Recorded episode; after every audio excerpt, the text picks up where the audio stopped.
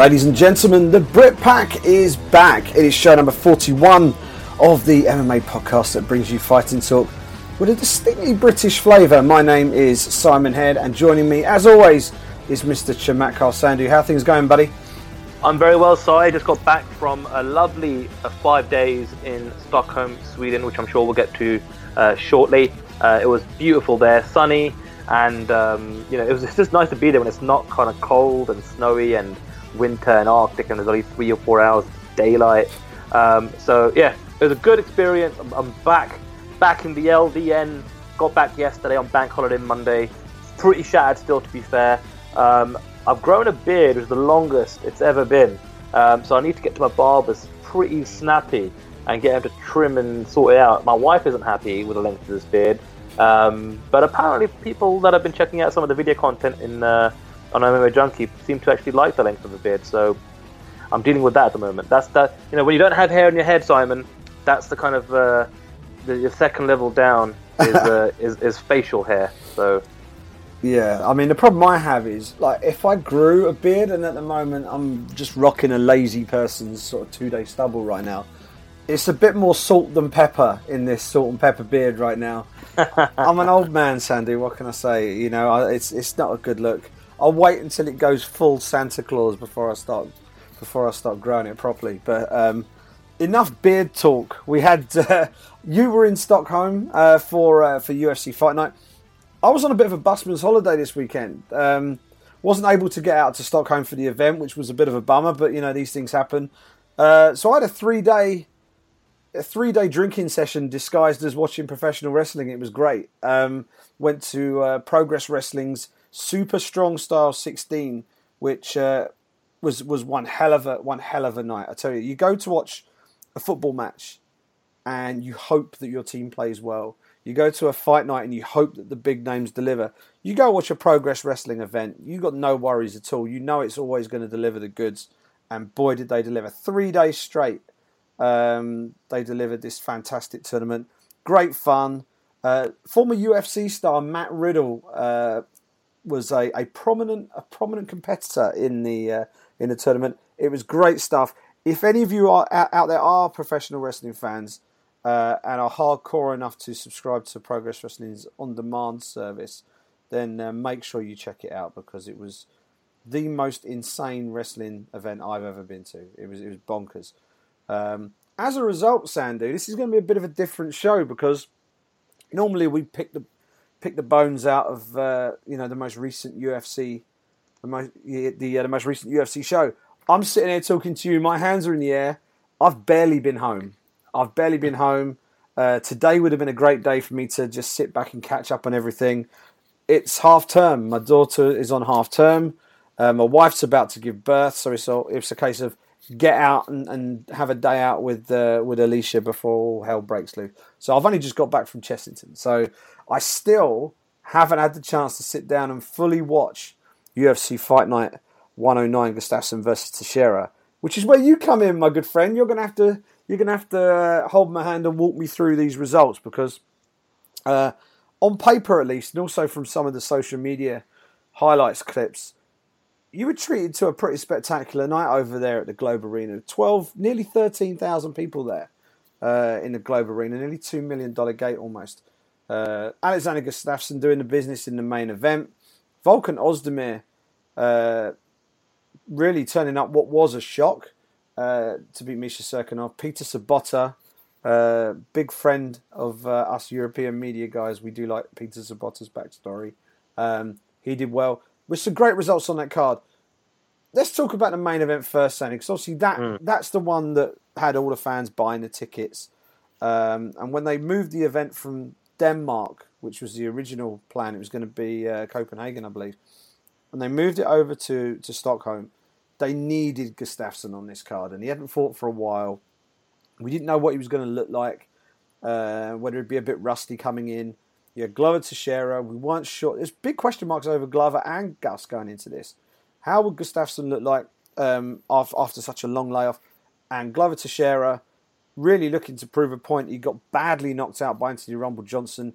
He uh, outpointed Jared uh, Cannonier, um, or Cannonier rather. Um, without really looking like he was going to stop him. And then we had this five round barn burn and it ended up with that spectacular finish. I mean, what was the reaction like over in Stockholm?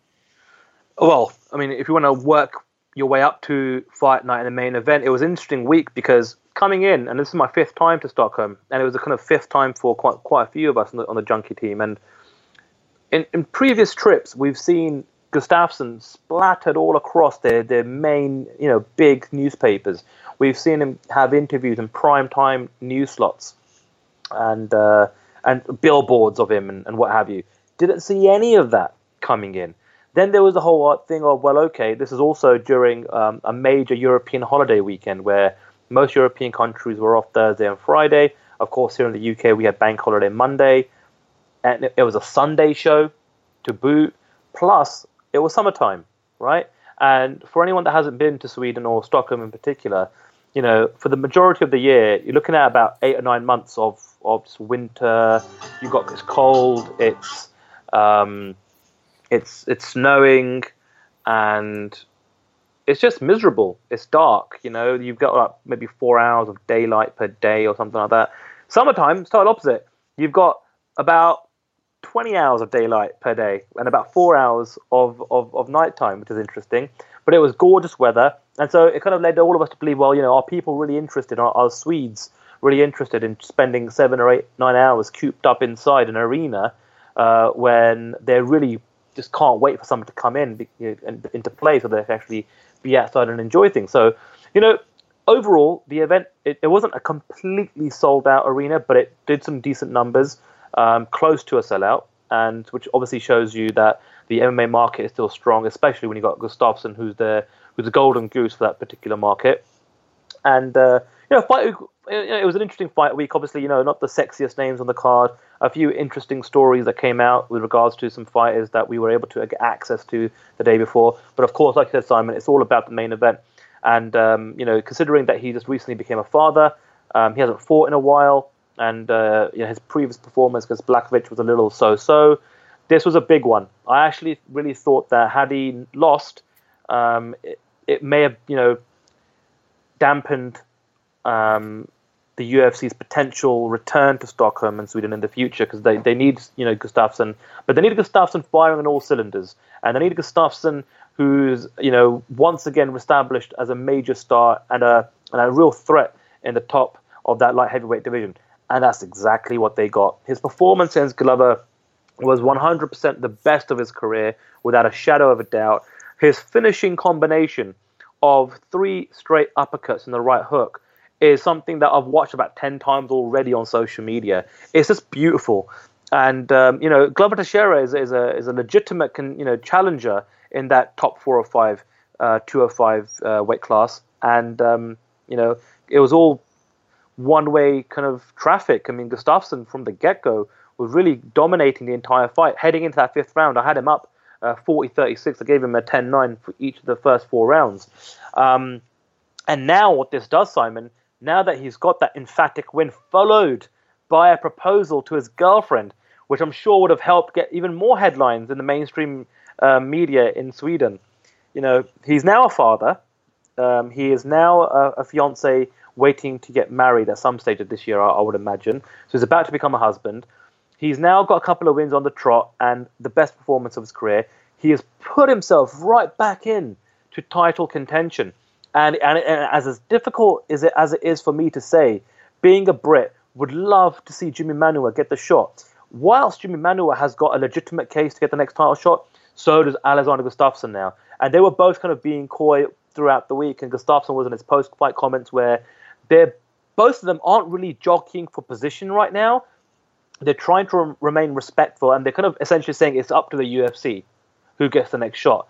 And I have to say, with the way WME IMG has been making some you know decisions with regards to um, title fights and matchmaking, what have you, if Jon Jones beats Daniel Cormier, I would find it really hard to believe they wouldn't go to that Jon Jones Gustafsson rematch because that would be a blockbuster fight, head on a pay per view, and do very, very well, given they've got the history of that first match.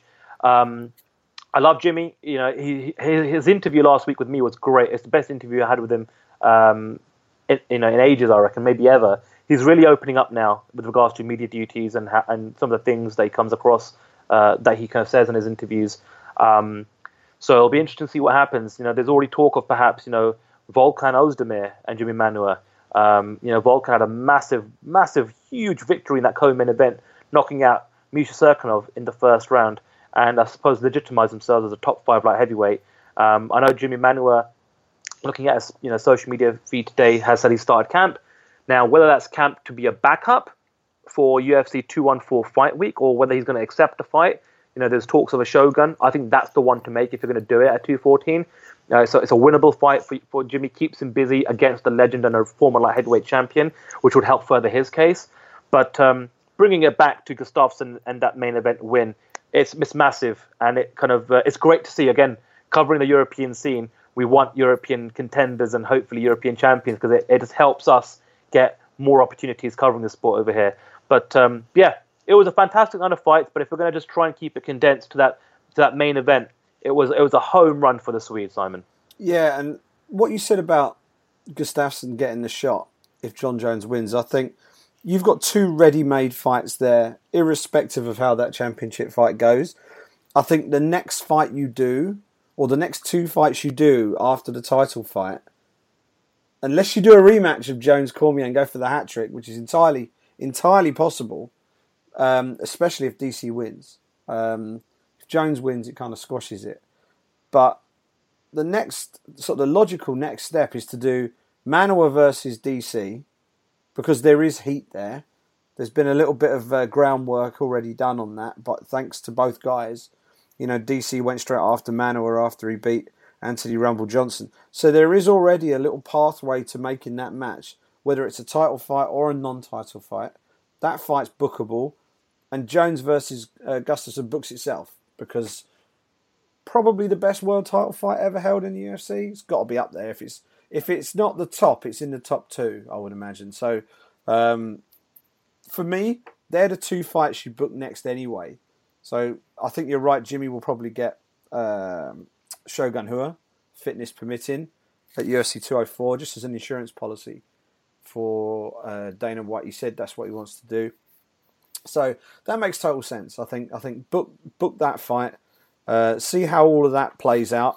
Assuming Jimi gets the win that we would expect him to get against Shogun, uh, then what you can do, you book Jimi against DC, you book Jones versus Gustafsson, wherever the belt happens to be, is is wherever it is. But book those two fights, um, and and go from there. I think that makes the most sense. Um, you mentioned very uh, very briefly there, sort of leading in, um, Volkan Ozdemir in the co-main event. Now, very few people fancied him to win this. Um, he was 13 and one going into uh, Saturday night against Misha Cirkunov, uh, and Misha Cirkunov was going into that 13 and two. Um, so, numbers wise, very similar records. The difference was visibility. We'd seen just one fight in the UFC from Volkan Ozdemir. Uh, that was a, a pretty impressive uh, performance against Ovince St. Preux. Split decision win. Um, Ovince is a tough guy to look good against. Um, and he looked all right against him, and he beat him by split decision. I thought it was a sound, a sound performance and a, a, a correct decision on the night. I thought he deserved to win it, but I don't think many people would have expected him to spark out Misha Cirkunov inside 30 seconds like he did. Um, and it was a weird one. It was it sort of almost caught him in the ear, didn't it? It was it was one of those where he just caught him in just the right spot to completely disrupt the guy's equilibrium, and and and, and that was it. Done. It was it was very bizarre, but it just goes to show you with these small four ounce gloves on and these big guys. I mean, you know, they're weighing at two oh five, but they're probably nearer 220, 225 on fight night. Some of them. If they hit you and they hit you in the right spot, it doesn't matter how big you are, you're going down. And Misha Cirkunov, uh, we I think we first saw him Sandhu in um, I think it might have been Hamburg, Germany. I think he did a he was one of the guest fighters over there, and he did a Q and A with Josh Barnett. And I remember we were sat sort of halfway up the stands in the media seats, and we were looking at the pair of them, and you couldn't. You know, if you were a complete layman and you walked in, you wouldn't know which one was the heavyweight and which one was the light heavyweight. You know, um, Cirkunov looked every bit as big as Josh Barnett big dude, gets knocked out in 30 seconds. He's just negotiated himself a new contract. I think he's been considered as like the, one of the up and coming contenders. Apple cart upset. Everything all over the place. What on earth? What on earth went on there? And what was the what was the immediate reaction? Presumably, you were back. Uh, were you backstage on Saturday night, Sandhu? It was interesting. So it, the UFC always uh, provides different types of credentials. I feel. Yeah. Uh, for European shows. Um, sometimes I'm backstage permanently. Sometimes I'll get um, a ticket so I could kind of roam back and forth from uh, the arena and backstage. Fortunately, it was a latter on this occasion. So I got my backstage credential for fight night. So I was in the media room for the majority of the night. But I had the the the, the flexibility and the freedom uh, to to run down um, and kind of be cage side uh, for as many of the fights as I wanted to. And um, you know, fortunately, I was there for the main and co-main event. And uh, yeah, you're right. I mean, leading up to the fight itself, having the opportunity to interview both guys. I mean, not to take anything away from Volkan, who's a pretty big dude, but Misha Cirkunov is a unit. He is a serious unit, like thick neck, wide wide frame, um, pretty much all muscle, and um, know everyone really favored him to win this fight. I certainly did. And um, you know, it's, it's kind of weird, like you said, Simon. Volkan's only fought once. You know, a good, a decent performance against OSP. Uh, but I kind of really thought that this was going to Misha's fight to lose. And my God, I did not see that right hook coming and landing flush just above Misha's ear, knocking him out within 30 seconds of the first round. Unbelievable. And you know, Volkan did all the right things. He gets an early knockout win. He cements himself as a top five light heavyweight, and then he goes ahead and says Jimi Manuwa was next on his hit list. I mean, that's how you do it. That's how you set yourself up for the next fight. He's now a legitimate contender in that top five, um, you know, of that the top five of the light heavyweight division. And I think for him, I think one more high-profile victory, and he could could claim to get you know get a title shot. So I think for him, he's now going to probably angle for that Jimi Manuwa fight. Will he get it? I'm not too sure. I still think that the Shogun Rua fight is the one for Jimi to take. Um, but whatever happens, he's going to be angling for at least one more fight by the by the end of the year, uh, and then pushing on to try and get a title fight next year. So all things considered, a really good night for the Swiss. Again, it's another European, uh, but he is training out of California, I believe, and um, the gym that he's training out of doesn't come to mind right away, but I know it's, it's, it's one of the gyms in California. But um, someone uh, that everyone should pay attention to, keep an eye on, because I think um, the best is yet to come out of this dude. He is a serious, serious fighter.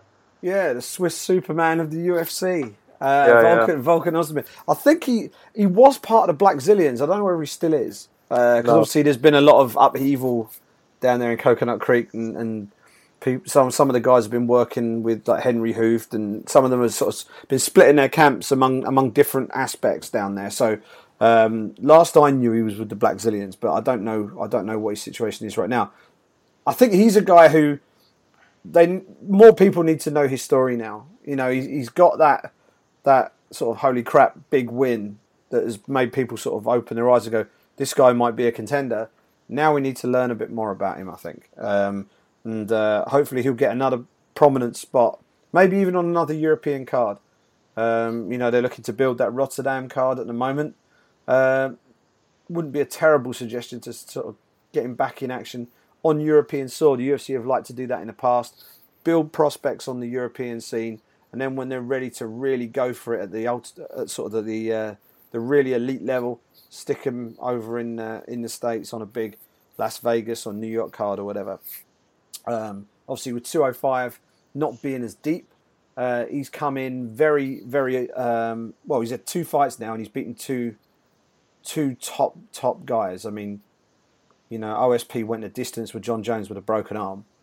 Um, yeah. And, uh, you know, Misha Cirkunov looked like the coming man until uh, Ozdemir sent him to the mat. So, really impressive stuff from him.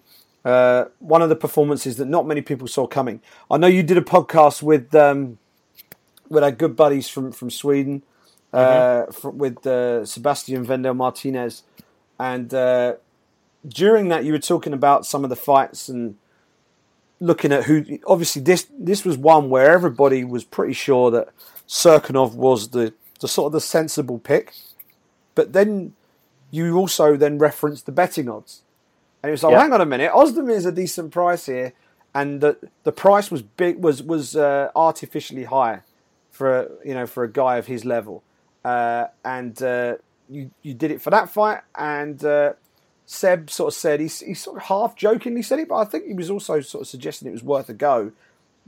Do a little win double, Volkan Ozdemir, Omari Akhmedov. Um, Omari Akhmedov, very very very tough, doesn't get beat easily, and he went in there with a red hot prospect who everybody, including all of us um, over here, we were all very high on this guy.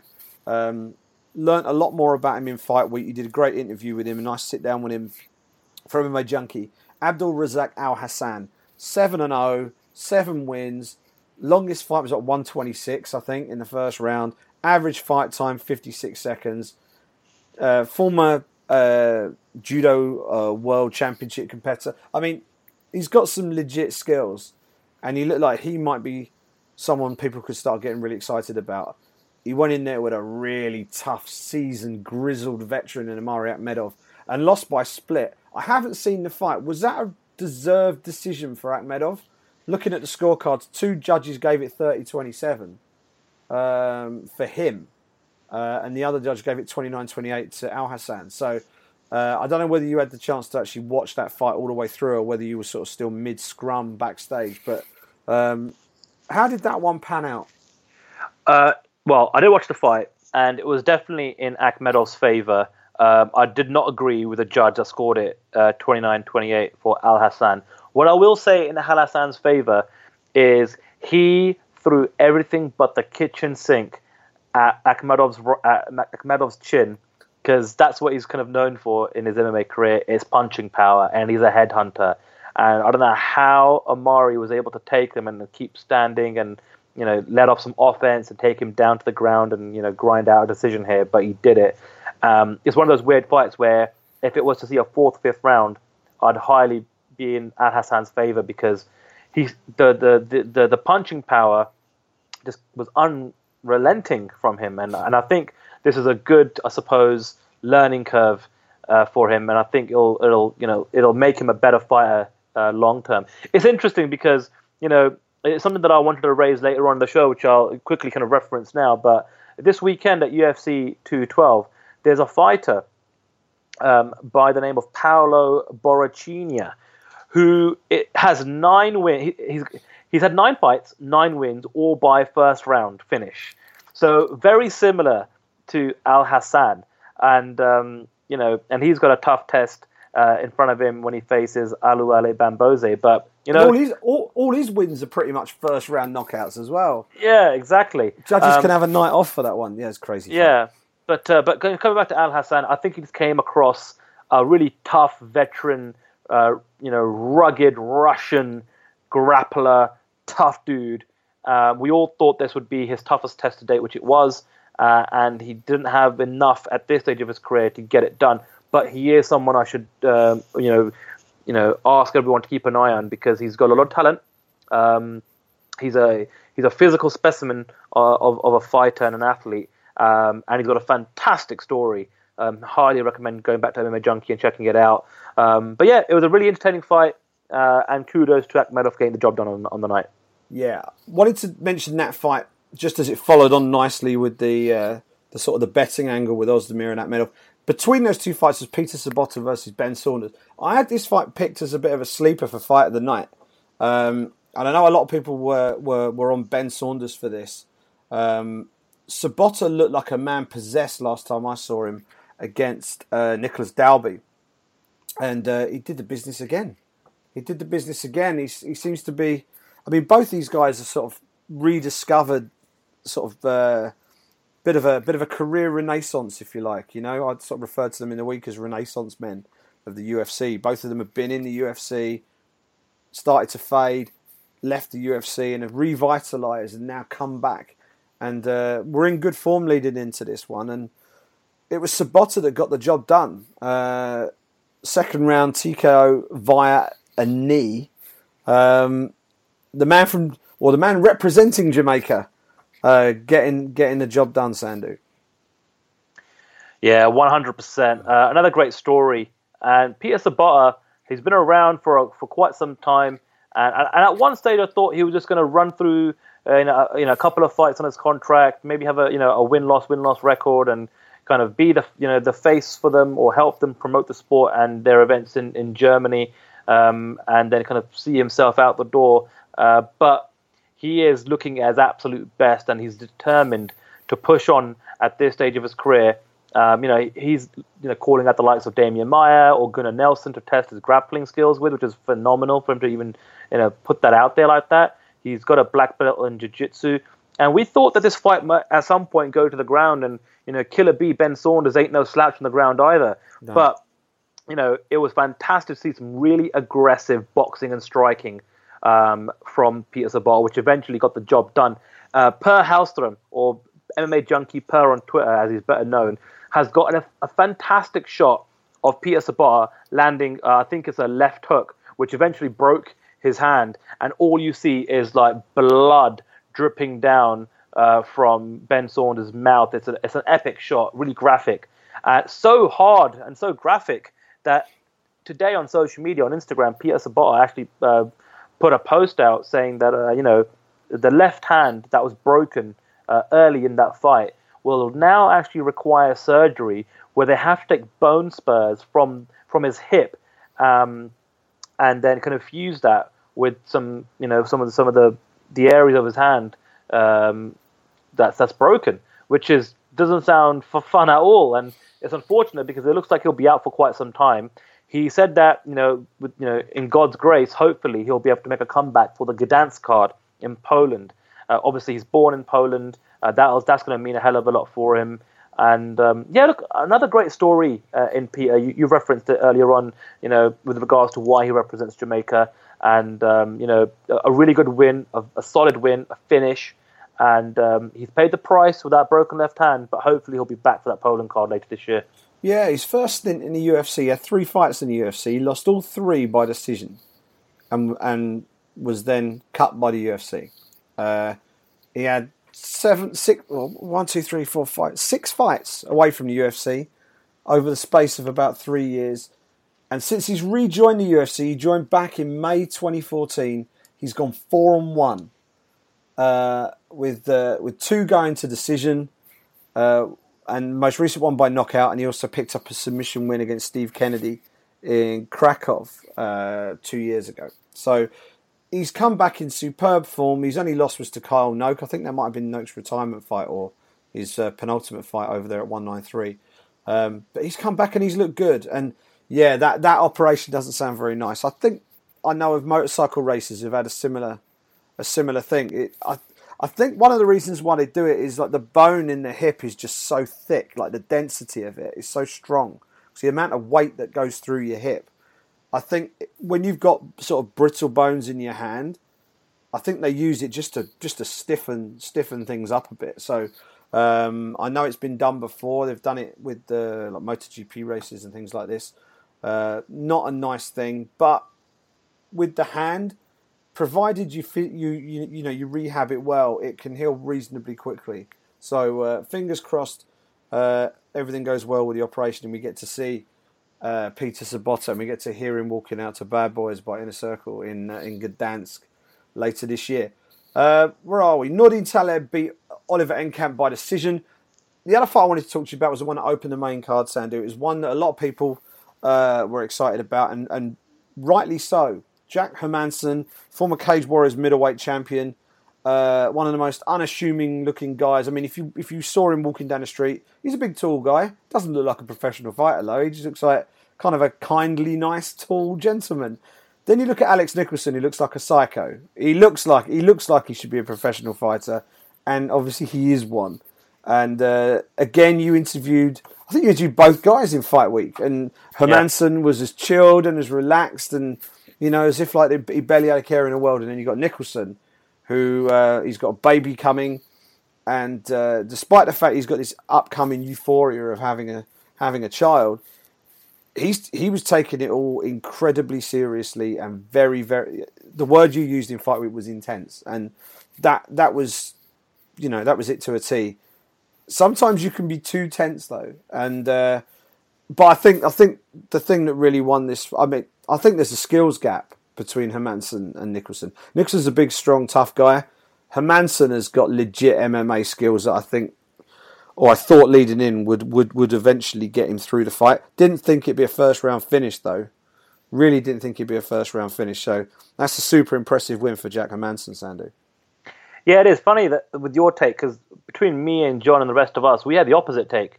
We actually thought that Alex Nicolson was coming in, like I said, really, really intense, and we just looked at him as the true kind of quote unquote fighter, whereas we viewed Hermansson as kind of a, a really technical and very, very you know well gifted athlete.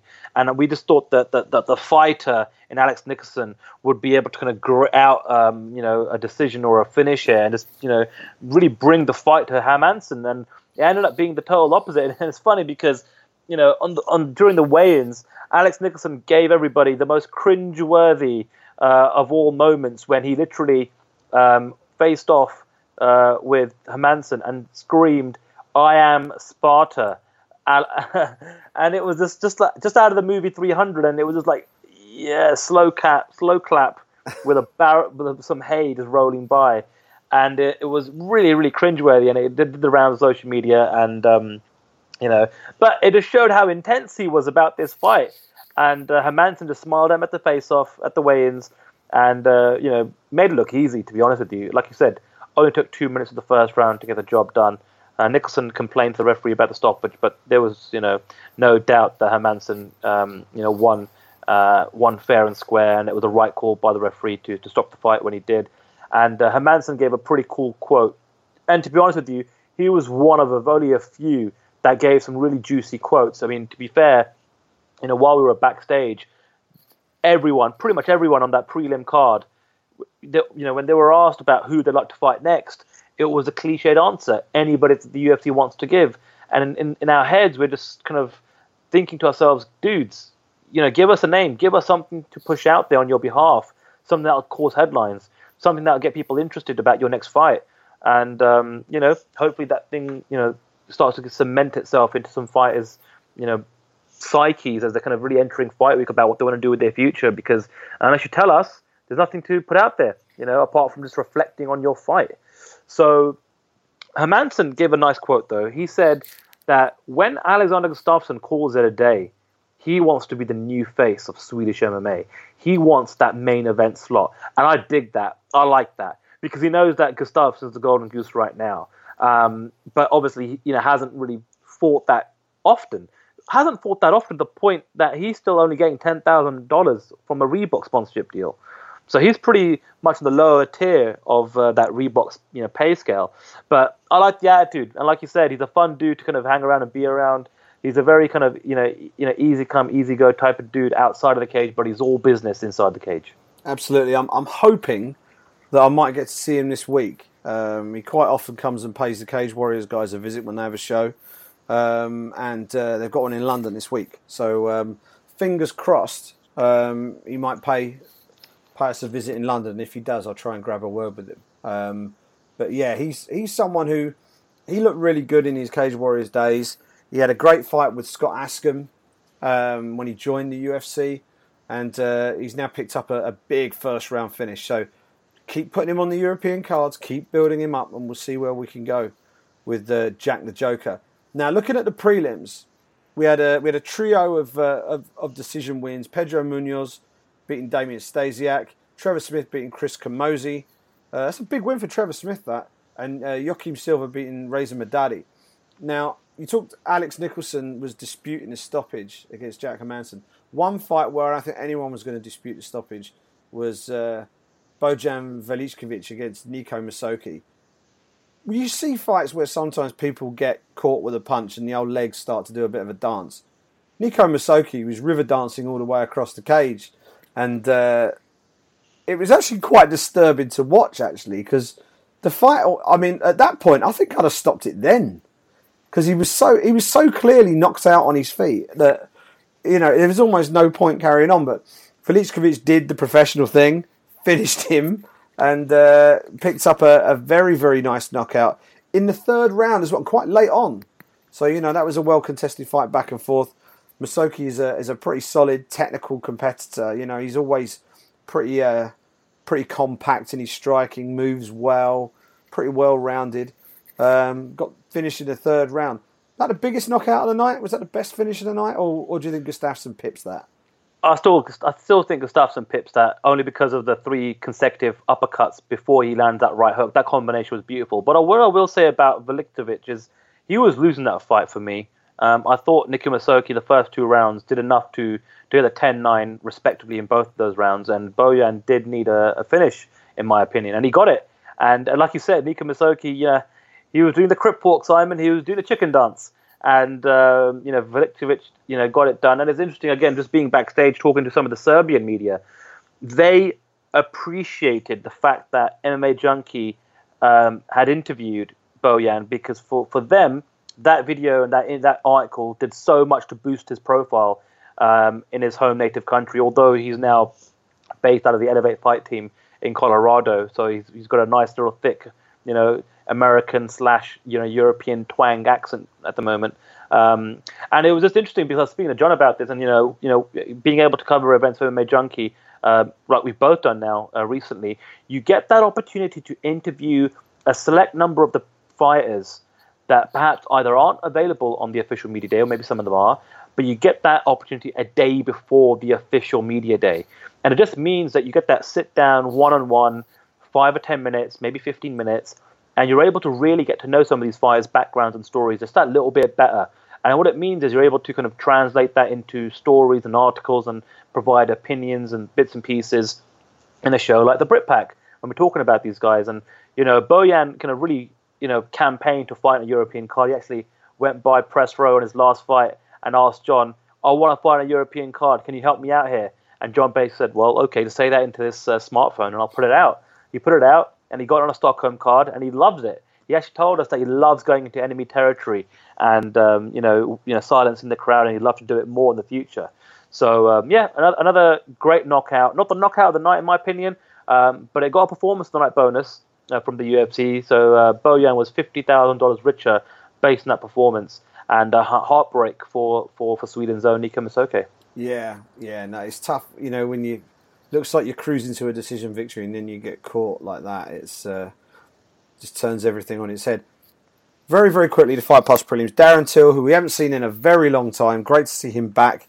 Uh, had a few problems on the scale at the weigh-in. Came in six pounds over, or five pounds over uh, the uh, the welter, uh, well, the allowable welterweight limit, which is obviously one seven one because it's a non-title fight. Weighed in at one seven six against Jessin Ayari, who uh, we know from from last year's Hamburg show very, very awkward, uh, tricky customer to deal with.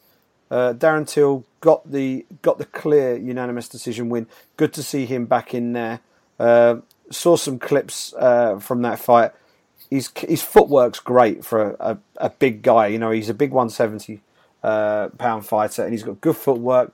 He's got very crisp hands, and uh, fingers crossed he's come out of that relatively unscathed, and we can get him back in there soon because feels like there's a bit of a bit of lost ground to make up for Darren Till, and I think he's someone who might do a bit in that welterweight division. And uh, Damir Hadzovic um, knocking out Marcin Held in the first fight of the night, seven seconds into the third round.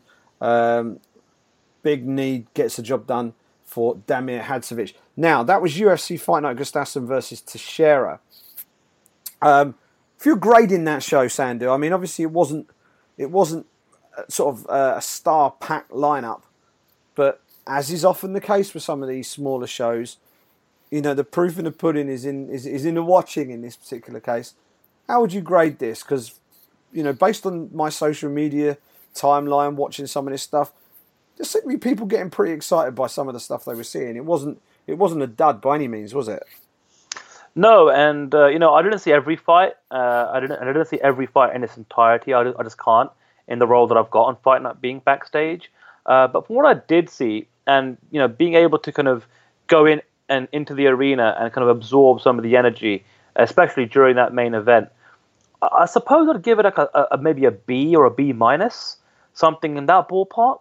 Um, you know, and I think it was uh, all about the main event, and you certainly kind of heard the crowd really come to life as Alexander Gustafsson was kind of walking out. And, and like I said, he he provided not only the finish in the fight, but the moment that really got everyone excited and really pumped up, not only about him and Swedish MMA, but his future in the sport. And I think it's going to re, going to reposition him back into that um, slot of being a major, major superstar from our lovely little sport of MMA, specifically in Sweden. Um, I, I kind of go back to the last time that we were there for the Johnson Gustafsson fight, and like I know it's a bit of a cliched um, comment, but you know you could literally, you know, the silence was deafening. Simon, the silence was deafening when Johnson knocked him out in front of thirty thousand fans at the Tele2 Arena. It was just, it was horrible. Like there was people throwing their beers around and just, you know, leaving the arena in disgust.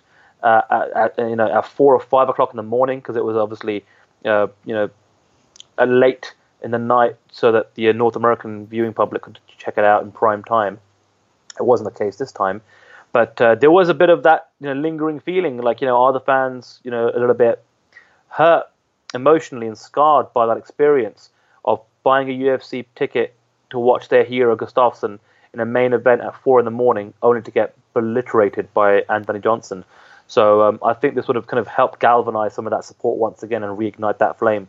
Um, but yeah, I had a great time covering it. I thought overall, from what I saw, it was an awesome event. Had some unbelievable knockouts and finishes, and I'm sure the UFC will be back sooner rather than later. Excellent, and uh, the more the more European shows they can put on, the better. Uh, but having a having a big time big time main event really does make the difference, especially when it's a national an MMA national treasure over there in Sweden, like Alexander Gustafsson. Um, let's split these up a bit. We're going to talk about UFC 212 in a minute, but just cool. to just to keep the flow going, let's let, us let us talk Q and A. Let's do some Q and A now, and then we'll do 212 to finish and lead on. And uh, while you're pulling up the list, I have I got sent a question today.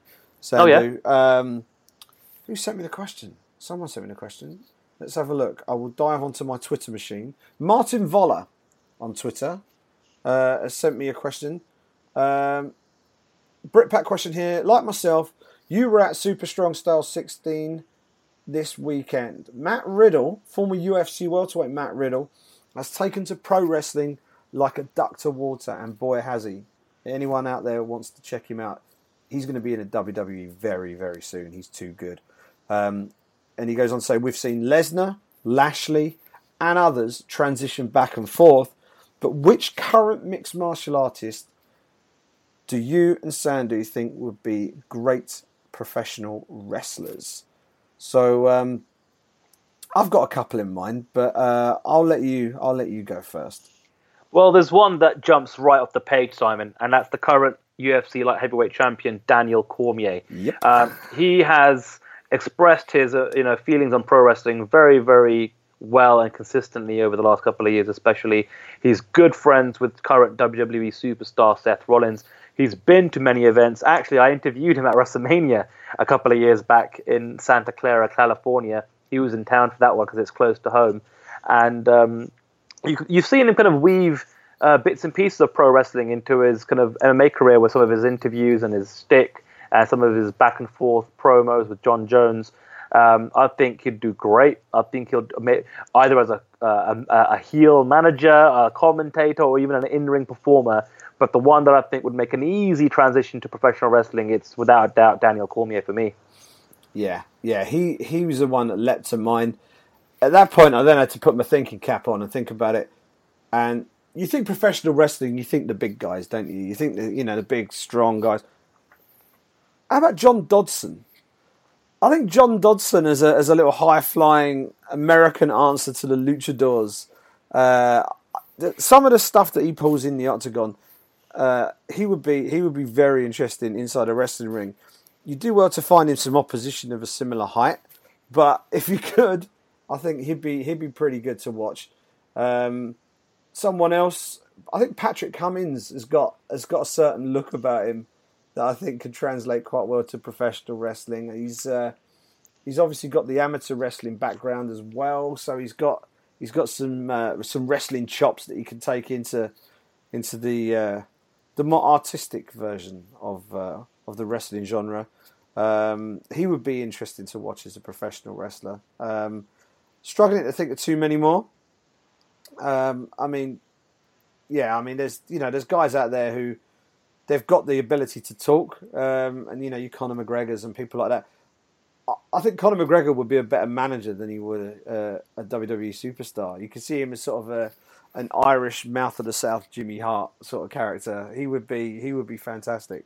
But uh, as an in ring performer, I don't know about that. But uh, yeah, DC was my number one pick straight off the bat, and we'll chuck in uh, as a bit of a as a bit of a wild card. We'll chuck in uh, who did I say? Not not Demetrious Johnson. John Dodson. John Dodson was my other pick. So uh, so yeah, that one came through through direct message, so you wouldn't have seen that one. So uh, what else did we get via the tweets to the Britpack? We had a couple of guys tweet us and ask us about uh, pricing for UFC Glasgow. So let me just get that right off the bat, um, put it out there. Now, um, you know, the UFC will do their usual pre-sale specials um, on Wednesday and Thursday of this week, uh, but general sale is on Friday, um, and the tickets for UFC Glasgow are priced at fifty pounds, seventy-five pounds, hundred pounds. 125 pounds and 150 pounds for anyone that's interested in hitting up that card. Um, but when it comes to questions, um, what's your opinion on Cody in the Ultimate Fighter? He seems to be losing his shit every week. Last week, did in front of a guy from the Nevada State Athletic Commission. I'm going to throw this to you, Simon, because uh, like I like I confessed a while back, um, I'm not a fan of the show. I watched the very first episode, and that was enough for me. I'm not paying attention. I'm not watching week by week because um, I'm just not interested. Uh, and now I'm even less interested because TJ and uh, Cody aren't going to fight at the end of the season due to uh, you know Cody's uh, uh, back injury. Uh, so I, know that you've been watching. What is your take been on Cody and TUF? It's weird. It's, it's I've interviewed Cody. I've met Cody, um, and a more polite sort of classy guy you couldn't wish to find. It, you know, we're we're in LA. We've got the media day, and you know we've gone in and we've done the interview scrum and interviewed him. He absolutely, you know, top class in terms of the way he dealt with that. Next thing we know, we're sitting around these big tables, sort of finishing up. Cody comes. Do you mind if I sit with you guys? He comes and sits next to us, puts his feet up, starts Instagramming and texting and doing all this stuff. Um, just seems an absolute class act, and uh, but clearly he's got this he's got this uh, this sort of hair trigger in his in his in his brain that he goes from just cool, calm, collected to psycho killer like that, you know, drop of a hat, and sometimes you see it in, in people when they're you know when they're when they're provoked. But really, TJ's not doing a hell of a lot of work to promote him. It's it's other than grinning at him, you know, TJ hasn't done an enormous amount to really wind up. Uh, at least in, in, in what I've seen of it so far, I am I'm probably an episode behind. I'm playing catch up a little bit, but um, yeah, it's clearly there's a you know there's a history there because they were both part of Team Alpha Male, and the the uh, the departure of T.J. Dillashaw is obviously something that's been well documented and has been a running story through this season of the Ultimate Fighter, and and uh, really, some of the Team Alpha Male guys, it's like the bitterness is kind of overshadowing what they're trying to achieve in the show. I think it's it's obviously editing plays a big part in this, so you know it's hard to, to you know to blame the guys involved specifically, but it does seem it does seem a little bit too much, and uh, and Cody just seems to be constantly treading this tightrope from just about keeping everything together, just to completely losing his shizzle and fucking going straight at him. Sorry about the f bomb there. He just just going completely mad and, and, and just you know taking taking Dillashaw down and smashing him up a bit. But yeah, I don't know what it is. I don't know what it is, but he's he's clearly he's clearly got the arse about something, uh, and it, it obviously goes back to that situation where he's with Team Alpha Male, but yeah, he just needs to he just needs to just take a deep breath and take a step back. I think it would do him the world of good. From a PR perspective, you know, he, he had everything going for him leading into this series. And some of the things that are happening, it's just sort of chipping away at some of that, which would be a shame for him. Anthony Boscher tweets and then says, "Can we imagine a title shot for Alexander Gustafsson before Jon Jones?" Uh, no, because Jon Jones is fighting Daniel Cormier, and that's already kind of set up and ready for UFC 214. And to be honest with you, if he did pull out for whatever reason on short notice, I think it'll be Jimi Manuwa who'd get the that slot because he's already in training camp. Dana White's already gone on the record and said that Manuwa is going to be a part of that card in some you know, shape or form, whether that's a, a backup fighter for that main event slot or they're actually going to get him a fight, um, which I'm which I'm hoping is the case to get in the fight. Um, so yeah, no, he's not getting uh, a shot before Jon Jones, uh, but like I think we discussed earlier on, um, if Jon Jones wins, or maybe even if DC wins, to be honest with you, I think the way WME are, are doing things, you know, they may kind of give Gustafsson the nudge ahead of Jimi. Although I have to say, I actually I'm leaning more towards if DC wins, then I think you get DC Jimi Manuwa because they've been going at it on social media. So it's almost, it, but it's interesting because Gustafsson wants DC to win, and um, he said that at the press conference, which kind of makes my mind boggle a little bit because why would you want DC to win? Because it looks like that the Jimi Manuwa fight will probably be a little bit more, you know, up DC's street if he wins. Whereas if if Jon Jones wins, that's your big that's your big cash cow. That's your big money fight. You know, that's where you're going to get the big payday. Plus, you know, everyone considers him the greatest of all time. So, interesting take from Gustafsson. Interesting take. Um, next question, which I'll probably throw to you first, John, uh, comes from Daryl Chumbly. It's a bit of a two-part. He had to send in two tweets given the length of the question. He says, given previous light heavyweight contenders saying they'd never fight each other, does the Manuwa Gustafsson situation cause issues for the title picture? Jones is already scheduled to fight DC, so unless Jones gets injured or suspended, etc., then Jones will get it first.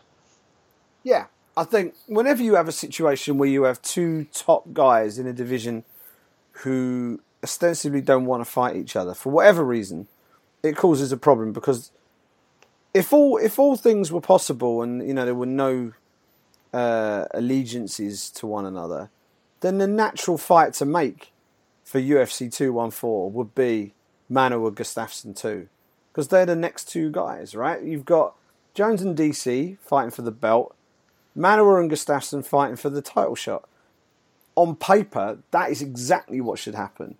Um, the the one caveat to that is the timelines. You know whether Gustafsson can turn it around. I think he probably can, and I think he, I think if he had the opportunity to fight at two one four for a title shot against someone other than Jimi, he'd be quite happy to do it. Um, but he has just come through a five round fight. It was the fifth round he got the win, so he had to work his way through some some some sort of combat first. It wasn't like a first round sort of quick finish. So you know you can pick up injuries and things like that. But yeah, I mean, I think it does cause I think it does cause issues, and in a weight division where the guys at the top of the division, there's a small group of guys who are right there, and then there's a bit of a there's a bit of a gap, and we're then waiting for people to make that jump. And we thought Cirkunov might be the guy. Now maybe Ozdemir might be the guy. You know, a while back people were wondering if Corey Anderson would be the guy. So that's kind of where we're at. Jimi's made that leap now. Um, he's leapt, he's, he's managed to gate crash that elite group at the top. So, and when two of the guys in that elite group won't fight each other, unless there's a belt on the line. I think they'll fight if there's a belt on the line.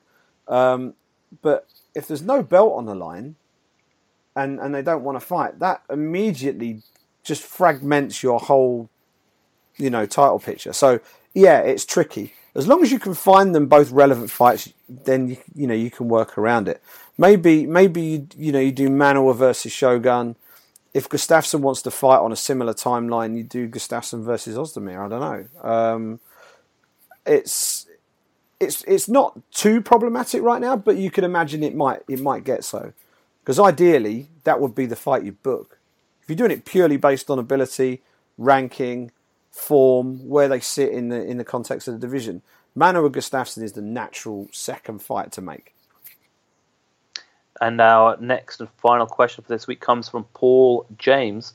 He says, Who do you think Dan Hardy fights if he returns to the octagon? I'd like GSP Part 2 or Nick Diaz, though I doubt it'll be either one of them.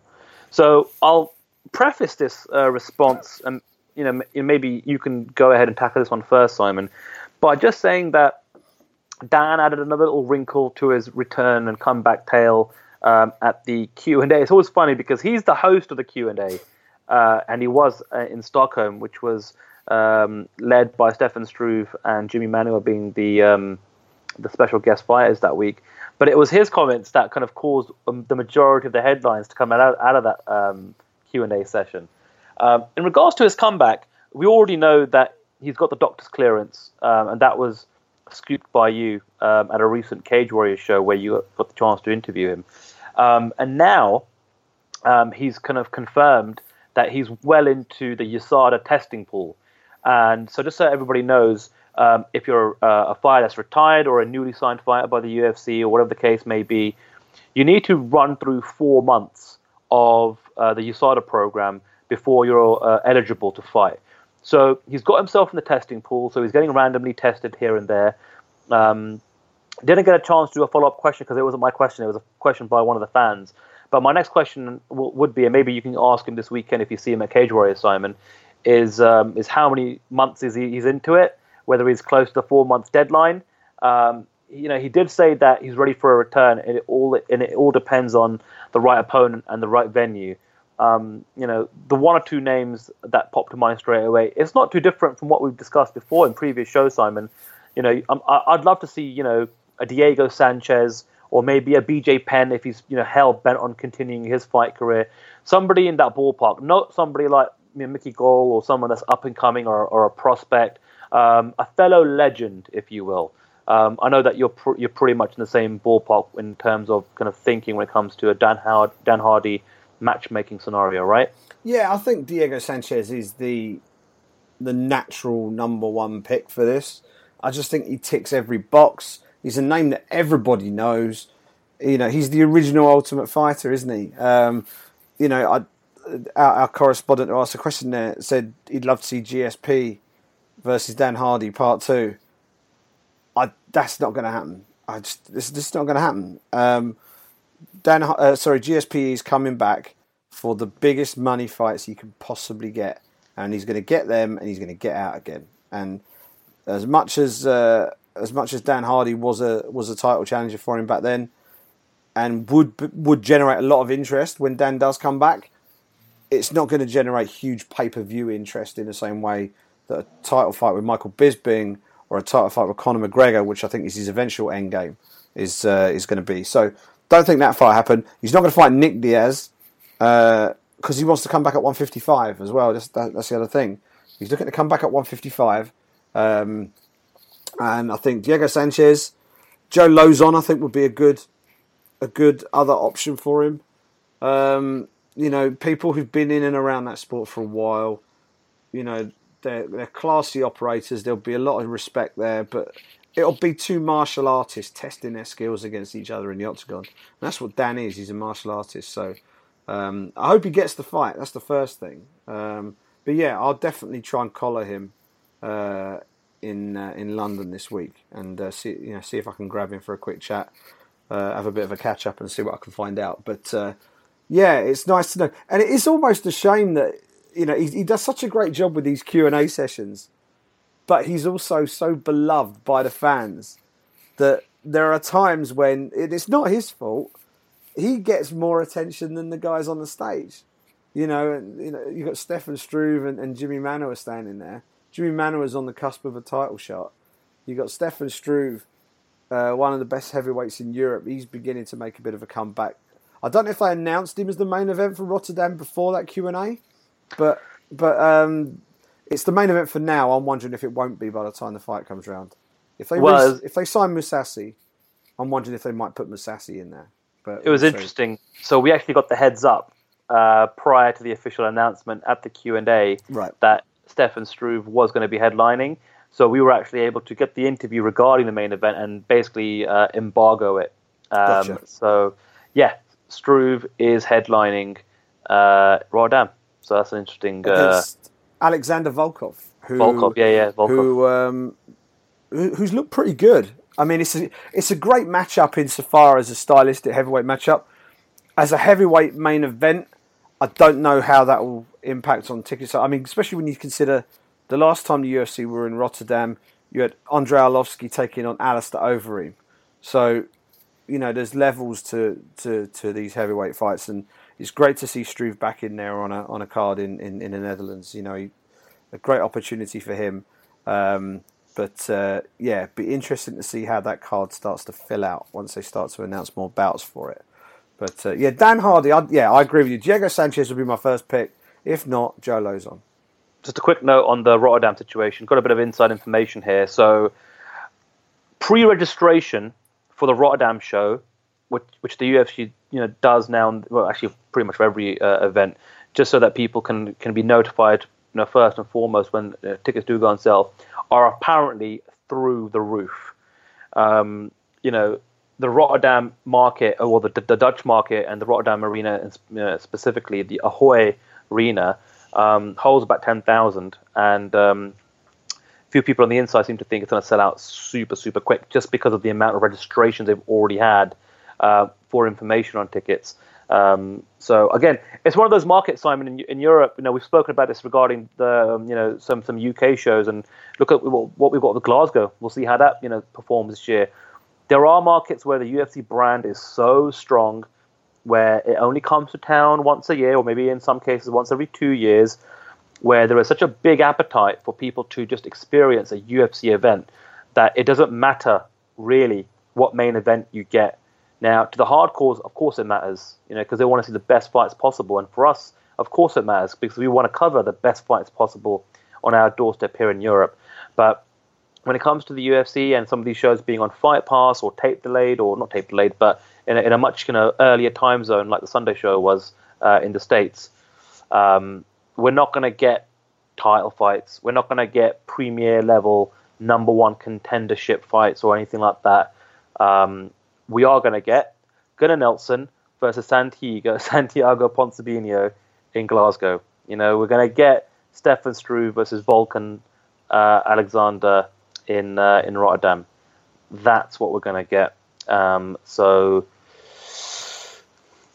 I'm just doing the big shrug, Simon. I'm just doing the big shrug right now. yeah, I I know. I saw an interview on, on Junkie with Joe Carr, and they're talking about they're looking to aggressively uh, branch out, and it, it looks like Asia is going to be a real a real target for them. And uh, I just hope that, that they don't thin things out too much in Europe, um, because if you thin things out too much, then it's it's not gonna it's not gonna help them. I don't think. I think people people will will you know people weren't happy with the UFC London card. Um, the fights were fantastic as it turned out, and you know, but the thing is, you do need that little, even if it's just one fight, you just need that little sprinkle of stardust at the top. Otherwise, you're looking at a fight featuring a lot of guys who you probably could have watched on the regional scene a year ago. So it's it's really important that I think that you do have the top the top doesn't have to be a, a sort of top to bottom card stacked with barn burners that are all pay per view worthy. You know that's unrealistic. You know, a good a good poster worthy headliner. Um, one reason why I think Rotterdam is probably doing okay from a, a, a pre-sale interest point of view I would think it's nailed on that Gokhan Saki is going to make his UFC debut on that card. Gokhan Saki, uh, anyone who knows uh, combat sport will know the name. 33 years old, uh, former K1 star, um, 83 career wins in his kickboxing record, uh, 59 of them by knockout. Um, a real superstar of the sport. A real superstar of the sport. If the UFC ever decided to go to Turkey, you could bet he'd be someone they'd want to use there as well. He's of he's of uh, he's of Turkish descent. He's Dutch born, but he's of Turkish descent, um, and uh, he's trained and fought the best of the trained with and fought with the best of the best when it comes to to kickboxing, and he did it during the real heyday of of K1. Um, how he gets on in MMA is anybody's guess because you know we've seen we've seen many a good striker stroll into uh, into mixed martial arts and get found out by a wrestler. So the matchmaking will be interesting. Uh, you stick him in there with a striker. I assume he's going to fight at 205 pounds, um, and uh, I would well, I'll, yeah, he'd be he'd, he'd be a small heavyweight or he'd be a decent sized 205er. So if he can get himself to 205 uh, and fight at light heavy, uh, and they can get him on that Rotterdam card, the you know the place will go nuts just for him he's that big a star. So uh, looking forward to seeing him. But uh, yeah, that's that's still to come further down the line. But more pressing matters happen this weekend. Uh, UFC 212 in Rio de Janeiro, Brazil. Champion versus champion. Jose Aldo, the undisputed, uh, in quotation marks, UFC featherweight champion of the world against the interim featherweight champion of the world, Max Bless Holloway. This this is probably the best fight of the year so far, in my opinion. I, I we've you know we've had a few decent ones so far, but Aldo versus Holloway could just completely steal the show. We've got a, we've got a, a card that is geared to the Brazilian audience, as all Brazilian cards are. Makes total sense. Um, but what we'll do, we mentioned Paulo Borrachinha earlier. He's taking on Oluwale Bamgbose. Do not go to the toilet during that fight. Do not make a cup of coffee during that fight. You won't be sat down for very long. But watch that fight. That'll be that'll be carnage. That's on the main card. Erick Silva versus Yancy Medeiros is a very interesting fight at 170. That is on the main card. Headline in the prelims is Rafael Assunção versus UFC debutant Marlon Moraes, former World Series of Fighting champion. That will be very interesting to watch. But this card really, Sandhu, is about the three fights at the top of the card. So let's work sort of bottom to top. Vitor Belfort versus Nate Marquardt. I think this is the last fight of Vitor Belfort's UFC contract. I also think this will be the last fight of Vitor Belfort's UFC career. I expect we'll find him in Bellator eventually, fighting fellow veterans. Um, but he's fighting a fellow veteran now in, in Nate the Great Marquardt. Um, I guess the question here is, has he got one more one more big performance in him uh, on home soil in Rio de Janeiro? What do you reckon? Against a chinny Nate Marquardt, I think he has. Um, you know, Vitor tends to perform pretty well uh, in his backyard and on home soil, so to speak. I think there won't be any lack of motivation bowing out um, on his UFC career with the final fight on his current UFC contract. Um, so he'll be well motivated there, and um, you know I think what, we, what, what we'll end up seeing is a is a ferocious Belfort getting right into it from the opening bell and uh, and finish Marquardt within the first couple of minutes. Now, it's not to say that Marquardt doesn't have punching power of his own. He does, absolutely. But, I mean, the dude just cannot get a win streak put together to save his life over the last couple of years. You know, I mean, I'm going back to January of 2013, and he's got three losses in a row, then a win, then two losses in a row, then a win, a loss, a win, a loss most recently to Sam Alvey in January of this year. So you know, I can see a Vitor Belfort knockout win, bowing out the UFC, and then the UFC also cutting Nate Marquardt for losing for losing you know two two fights in a row. A nice way to get two fights off your off your books when you're trying to trim the UFC roster as it is, so to speak. Um, Vitor Belfort is looking for a Legends division. There's only one place uh, in the world where you, have got a nice, healthy roster of legends, um, so to speak, for you to fight where there is no also USADA testing involved whatsoever. Um, so yeah, it'll be a perfect fit for Bellator, especially when Scott Coker told us on his recent trips to Europe um, that Be- Brazil is a massive target for them uh, to push in the next 12 months. Um, they're going to bring an event to Brazil, and to have Vitor Belfort on the books as someone you can promote in a in a main co-main event would do absolute wonders. So um, yeah, looking forward to it. Uh, hopefully, it's an early one um, and we'll see what Vitor can do uh, in his swan song for the UFC.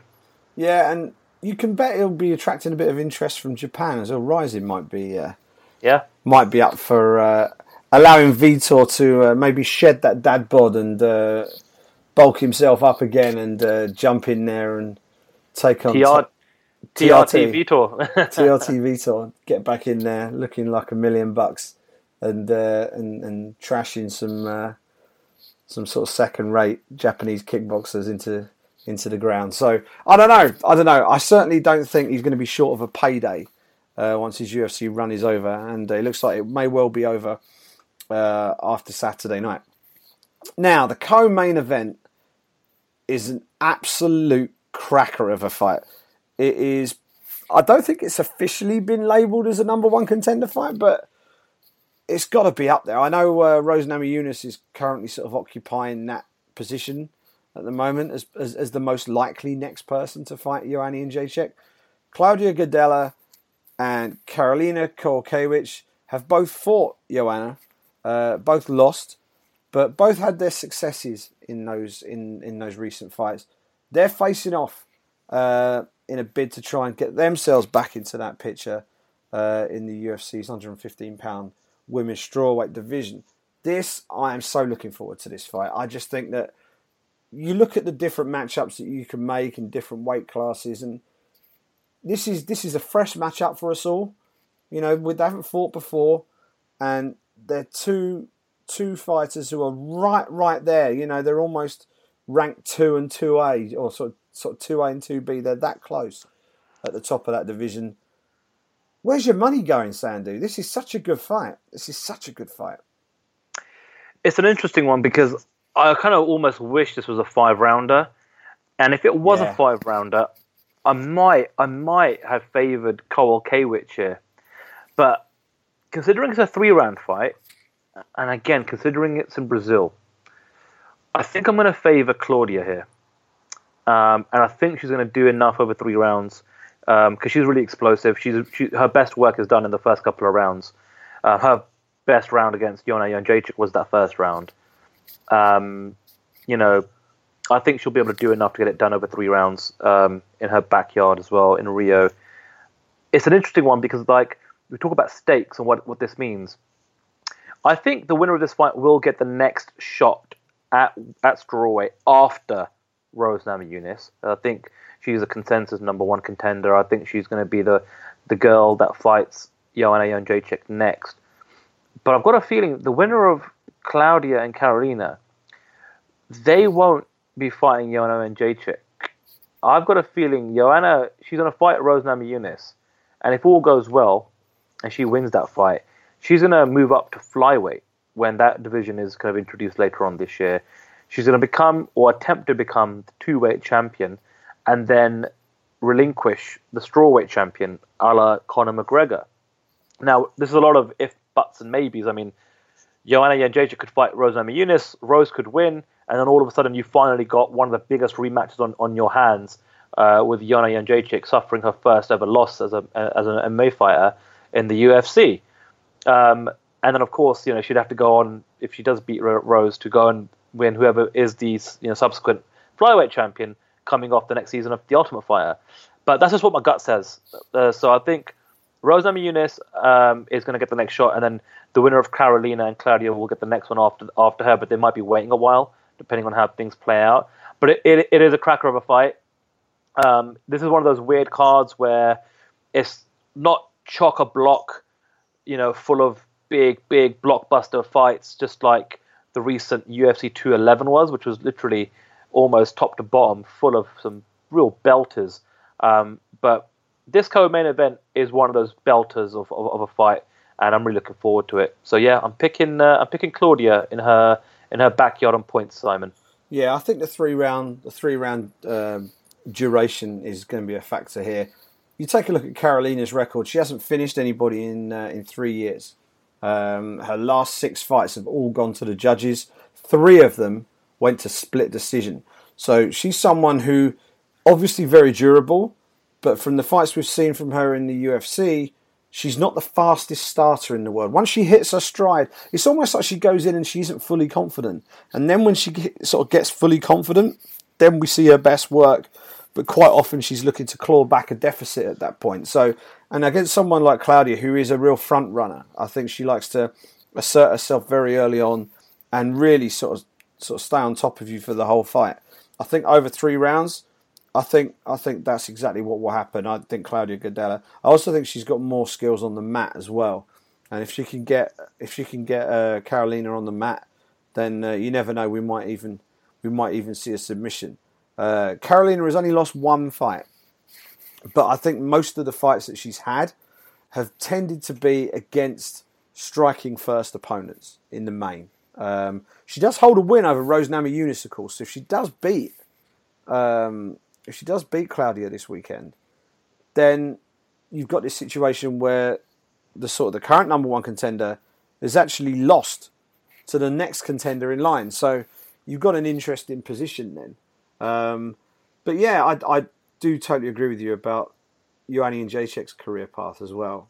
Um, I, I, tend to think that if she beats Rose Namajunas, she's beaten every top contender in that division. So at that point on, it's rematches, isn't it? So um, Karolina was a rematch, I believe. I think she fought. Did she fight? Oh, well, technically not a rematch in MMA, but she had fought her in kickboxing before. So they've fought before. Uh, she's obviously fought Claudia twice in the UFC before. Um, and obviously, after she fights Rose next, that would be a rematch if she took her on again. So the natural thing would be to move up. The thought of Joanna Jędrzejczyk taking on uh, some of the bantamweights moving down, and you know some of the names that might be knocking around, um, is mouth-watering. I think it would be fascinating to watch. I really do. Um, makes you wonder if Miesha Tate fancies a comeback. Um, I'm pretty sure Miesha could make 125. So, you know, uh, I, I, I, think I think that, that that, that would be very interesting. But but yeah, no, I, I, think I think this is an absolute belter of a fight. I'm with you. I think uh, Claudia Gadelha will get this one done, most likely on the judges' scorecards. Now, the big question in the main event is whether we're going to go to the judges' scorecards. Jose Aldo knows how to manage a fight. He's been he's been in so many title fights. He can finish a fight in an instant. But as his career's gone on, he's learned like in uh, in like football or American football, the term game management, the ability to stay in control of everything without overcommitting yourself and just making sure you get the end result that you want without exposing yourself to undue risk. And he seems to have he seems to have found the ability to do that over the last few years. The one notable exception was when he lost his mind and charged at Conor McGregor at UFC 194 and got sparked with one punch. That was a bit of an anomaly. I think if you if if you take that out of the equation, his CV is is as good as anybody in the UFC. Um, but I've got a feeling that Max Holloway might get this done. I just do. I think I think Jose Aldo has the slicker skills. He's got the greater experience. He's got the greater experience at the elite level. He's taken on a who's who. He's beaten Frankie Edgar twice. Yeah, I still think Max Holloway might be the man to beat him. I, am I going stark raving mad, or or has Max got a legitimate shot here? Because I really think he has. I'm in total agreement with you, Simon. Um, this is going to be a very evenly contested fight. We're talking about one of the greatest, if not the greatest, featherweight of all time in Jose Aldo. Uh, and a remotivated Jose Aldo coming off that Conor McGregor loss, and we saw how he performed against Frankie Edgar last summer. But then we've got a young phenom in Max Holloway, who coming off that Conor McGregor loss earlier in his career, uh, looking back, what, three years ago now, or something? He's really kind of stepped his game up and looks better and better every time he's, he's, he's fought. His personality, the volume has turned up in the last year.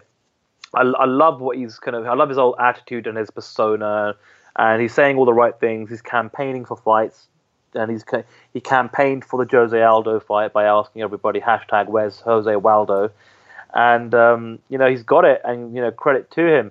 And he's you know he's coming into the peak of his professional career. He's 25 years old, and um, you know again I think he'll go to to the judges' scorecards. We are going to be in Brazil, so I hope that the the home crowd uh, atmosphere that Jose is going to get doesn't affect them too much. But um, if everything's you know done right down the middle, I think over the course of 25 minutes, Max Holloway is going to have enough in the locker to get it done, but only just because, like you said, Jose Aldo knows how to manage 25 minutes really, really well. He's done it time and time again. Um, but yeah, I'm just kind of just going to give it to Max Holloway here, although it's going to be a very, very close fight to call. I think. Yeah, I mean, it, every common sense bone in my body says to pick Jose Aldo. Yeah, I'm not picking him. Um, sometimes you just look at, you know, momentum is such a big thing in this game, and and since since Max Holloway lost to Conor McGregor in a fight that both men fought um, and you know picked up significant injuries during the fight. Um, he went the decision. He went all the way to decision with Conor. Uh, Conor was injured. Max was also injured. That was his last loss. Since then, he's had ten fights. He's won all ten. Seven of those ten fights were finishes. He's picked up performance of the night bonuses, And in his most recent fight, he knocked out or TKO'd the former lightweight world champion Anthony Showtime Pettis in brilliant fashion uh, to win the interim featherweight belt. The big question mark, and I mentioned it at the start with the game management thing with uh, with Jose, and the fact he's he's such a veteran of the five round format. This will only be Max Holloway's second five round fight. Um, and he's not been past the end of the third round because he finished Pettis in the third. So he's never been beyond that reg, sort of standard three round duration in any of his fights. So this is going to be a real acid test for him. You know, this this is this is this is the uh, this is the master's degree in MMA he's sitting right now. He's taking on one of the greatest pound for pound fighters in the world. Still, he's taking on one of the greatest champions the UFC has ever had.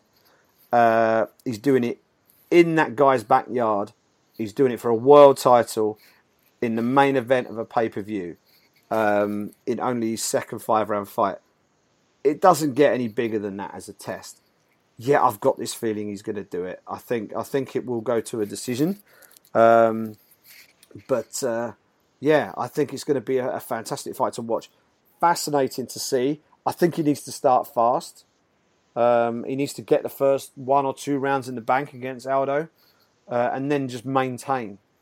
Quite often, you see Aldo; he's able to just slowly build and use his movement against Frankie Edgar. He was he was he was giving Edgar fits all the way through the fight. Edgar just couldn't get in. Someone who was so versatile in his in his MMA game, he could he could shoot in from anywhere, he could strike from anywhere, but yet Edgar could barely lay a glove on Aldo at times, and um, it was so it was so difficult for him um, to even get close to Aldo, and Aldo was just picking him off on the way in. Holloway will be the bigger man in this fight. That's what I'm interested. I think Max will be the bigger guy, so the dynamic of the fight will be different, um, and I think he's got the gas tank to do it, but it's unproven. There's so many question marks here, and if Max gets this done, we've got another possible WME IMG star in the making kind of person. You know, we said it when Cody Garbrandt won the bantamweight belt. This is a guy that they could really work with and build. Max Holloway has got a great personality. Um, he's uh, he's from Hawaii. He's been canvassing for that UFC Hawaii show since forever. Uh, he's a funny guy. Puts himself out there well on social media. He's got a great backstory, um, and uh, now's the time for him to to get it done. I think this could be the crowning of a new era in the featherweight division, and I'm I cannot wait to see it. Even if Aldo wins, Aldo's going to have to put in one hell of a performance to beat him. So um, when you talk about main events, this, this this is the best fight we've had in, in MMA this year, in my opinion. I think this is going to be an absolute belter. Yeah, for reasons you mentioned and, and I did earlier, this is a, a such a compelling fight on so many levels, uh, and I agree on paper. This is the best fight of the year so far, and uh, and I absolutely cannot wait for Saturday night. It's going to be awesome. It's going to be awesome, and that wraps us up. We, that wraps us up. That was episode number forty-one of the Brit Pack. Uh, please do get in touch with us on Twitter at the Britpack MMA. Send us your, your questions uh, in Twitter form. If you can't get them into 140 characters, write them in Notepad or notes on your iPhone, screen grab it, attach it as an image, and tweet it to us that way. We will we will make sure that we look at uh, all the questions and we will do our, our best to answer as many of them as possible each week. Follow Sandhu on Twitter at Sandhu MMA. Follow me on Twitter at Simon Head uh, as well. You can get the show on Apple Podcasts, on Stitcher, on SoundCloud. We're having problems with YouTube right now. We may have to we may have to knock that on the head because we're having repeated technical issues with them at the moment. So uh, stick to the audio formats if you want to make sure you get your show every week. Uh, as I say, Apple Podcast, Stitcher, Acast as well. They're very good. They've got an excellent app. Um, really, really good app if you're into listening to podcasts. There's some other great podcasts on there as well. So check out Acast uh, if you want something a bit different to try. Um, and of course, Stitcher as well. Uh, go to the website, thebritpackmma.com. You will find varying paraphernalia, back issues, uh, the occasional blog on there. And uh, if you want to get in touch with us, as I say, social media is the place to find us. That was episode number 41. We will be back to talk about episode number 42 Uh, next Monday or Tuesday, we will look back on Cage Warriors, which is happening this Friday night. You can watch that live on UFC Fight Pass. Uh, I will be there for that, and I'll try and chat to Dan Hardy while I'm there and report back next week. And of course, we will look at the big event down there in Rio, UFC 212, as Jose Aldo puts that belt on the line against Max Holloway. Thank you so much for listening. We'll speak to you next week.